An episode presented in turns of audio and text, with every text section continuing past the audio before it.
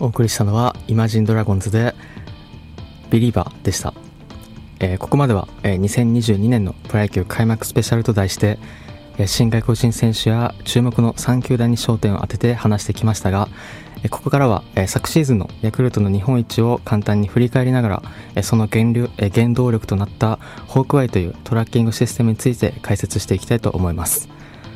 まずホークアイとは何かを説明する前にトラッキングシステムとは野球では投手など投手なら主にリリースポイントの位置や角度回転数や回転軸だったり打者では打球速度や打球角度など選手の動きやボールの軌道を数値化したものをトラッキングデータと言いますがこれを習得する機器のことを言います。これまでメジャーリーグやプロ野球ではトラックマンというもともとは軍事技術だったものを応用してボールに対してレーダーを当てることで計測しえするシステムが採用されてきました。えよく救急車が自分の横を通り過ぎる時にえ通る前と後ではサイレンの音が変わるという経験がある人も多いかと思いますがこの現象はドップラー効果といってトラックマンはこれを応用することで計測が行われています。しかしトラックマンにはレーダーからリアルタイムでデータを取得する必要があるため取り逃せばデータを失うリスクがありました。そこで近年メジャーリーグが目をつけたのがホークアイでした。ホークアイは複数台のカメラから映像をもとにデータを、えー、計測するトラッキングシステムでもともとはクリケット用に開発された技術で、えー、テニスのライン判定やサッカーの VAR などの、審判補助システムとしても使用され試合中に CG として再現された判定映像を見たことがある人も多いと思います。ホークアイはトラックマンのようにレーダーではなくカメラを使用するため映像があれば後からでもデータを取得することが可能でデータを失うこともなくそしてデータの正確性も圧倒的なことからメジャーリーグでは2020年に全ての球団がトラックマンからホークアイに移行しました。これまで日本のプロ野球でもトラックマンは広島を除く11球団が導入していましたが当時メジャーリーグでも最先端だったホークアイを日本球界でどこよりも早く導入したのがソフトバンクでも巨人でもなくヤクルトでした。このホークアイの導入は従来のトラッキングデータだけではなく選手の骨格や位置情報を取得しているため状態がいい時と悪い時のフォームの分析や相手選手の癖を見極められたり肘が下がっていることから疲労が溜まっているといったコンディションの把握にも応用できる点が革新的と言えます。そうした崩壊によって可視化された膨大なトラッキングデータをどのように分析し活用するか。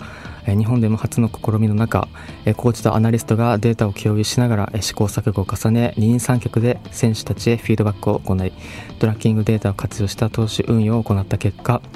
ホークアイを導入した2020年のヤクルトは2年連続で最下位に沈むなど特にチーム防御率が12球団最低の4.61と長年投手陣に大きな問題を抱えており得失点差はマイナス121点と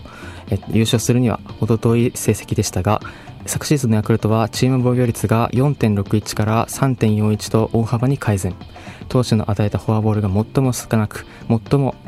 三振を多く奪った投手王国へと劇的な変貌を遂げるとそれにより得失点差もプラス94点と貯金19が予想される優勝の目安となる数字にまで近づき実際もその数字に近い貯金21で6年ぶりとなるリーグ優勝と20年ぶりとなる日本一に輝き前年最下位からの日本一は1960年以降61年ぶりで史上2度目の快挙でした。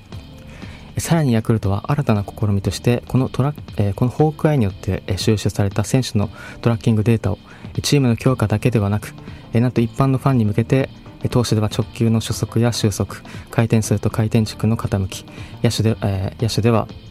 え、打球速度や打球角度打球方向の割合など一部の貴重なデータを公開しました。メジャーリーグでは全30球団で収集されたトラッキングデータをメジャーリーグ機構が一括管理し一般の人に向けて開示していて先ほど紹介した新外国人選手の打球速度や角度投手の回転数などもえメジャーリーグが運営するメジャーリーグサーバントという公式サイトから引用したものでえ詳細なトラッキングデータを誰でも全て無料で閲覧することができますが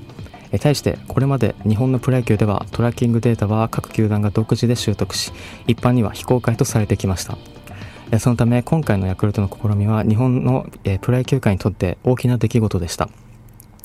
複数の人間が助け合えば利益を得られる状態にあるにもかかわらずそうしない道を選ぶことを囚人のジレンマと言いますがメジャーリーグのように全球団がデータを公開すれば全球団に利益が生まれて皆がハッピーになれますが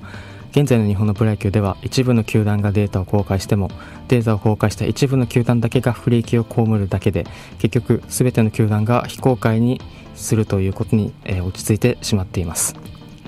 今回のヤクルトは100があって一塁なしの環境の中でそれでもファンサービスの一環として新たな野球の楽しみ方を提供しますと公開に踏み切りました。このデータの公開が日本のプロ野球が囚人のジレンマから抜け出すきっかけになってほしかったのですが何らかの問題があったのか現在はデータが非公開となってしまい日本でトラッキングデータが開示される日ははるか先の話となりそうです。まずは大前提としてえプロ野球の全12球団がトラッキングシステムをえ導入することがえ先決ですが今回の崩壊によるヤクルトの躍進を見てか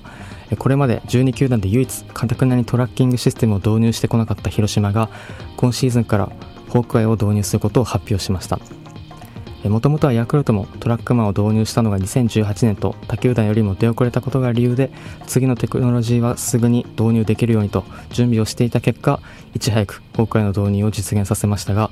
え今までは、えローテクで知られトラッキングデータなしというアドバンテージを背負いながら戦ってきた広島もホークアイの導入によって近い将来黄金期を迎えるかもしれません、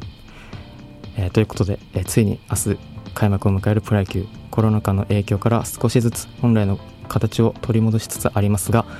2022年は一体どんなシーズンになるのか今から楽しみです。ということでこの後は CM 挟んでエンディングです。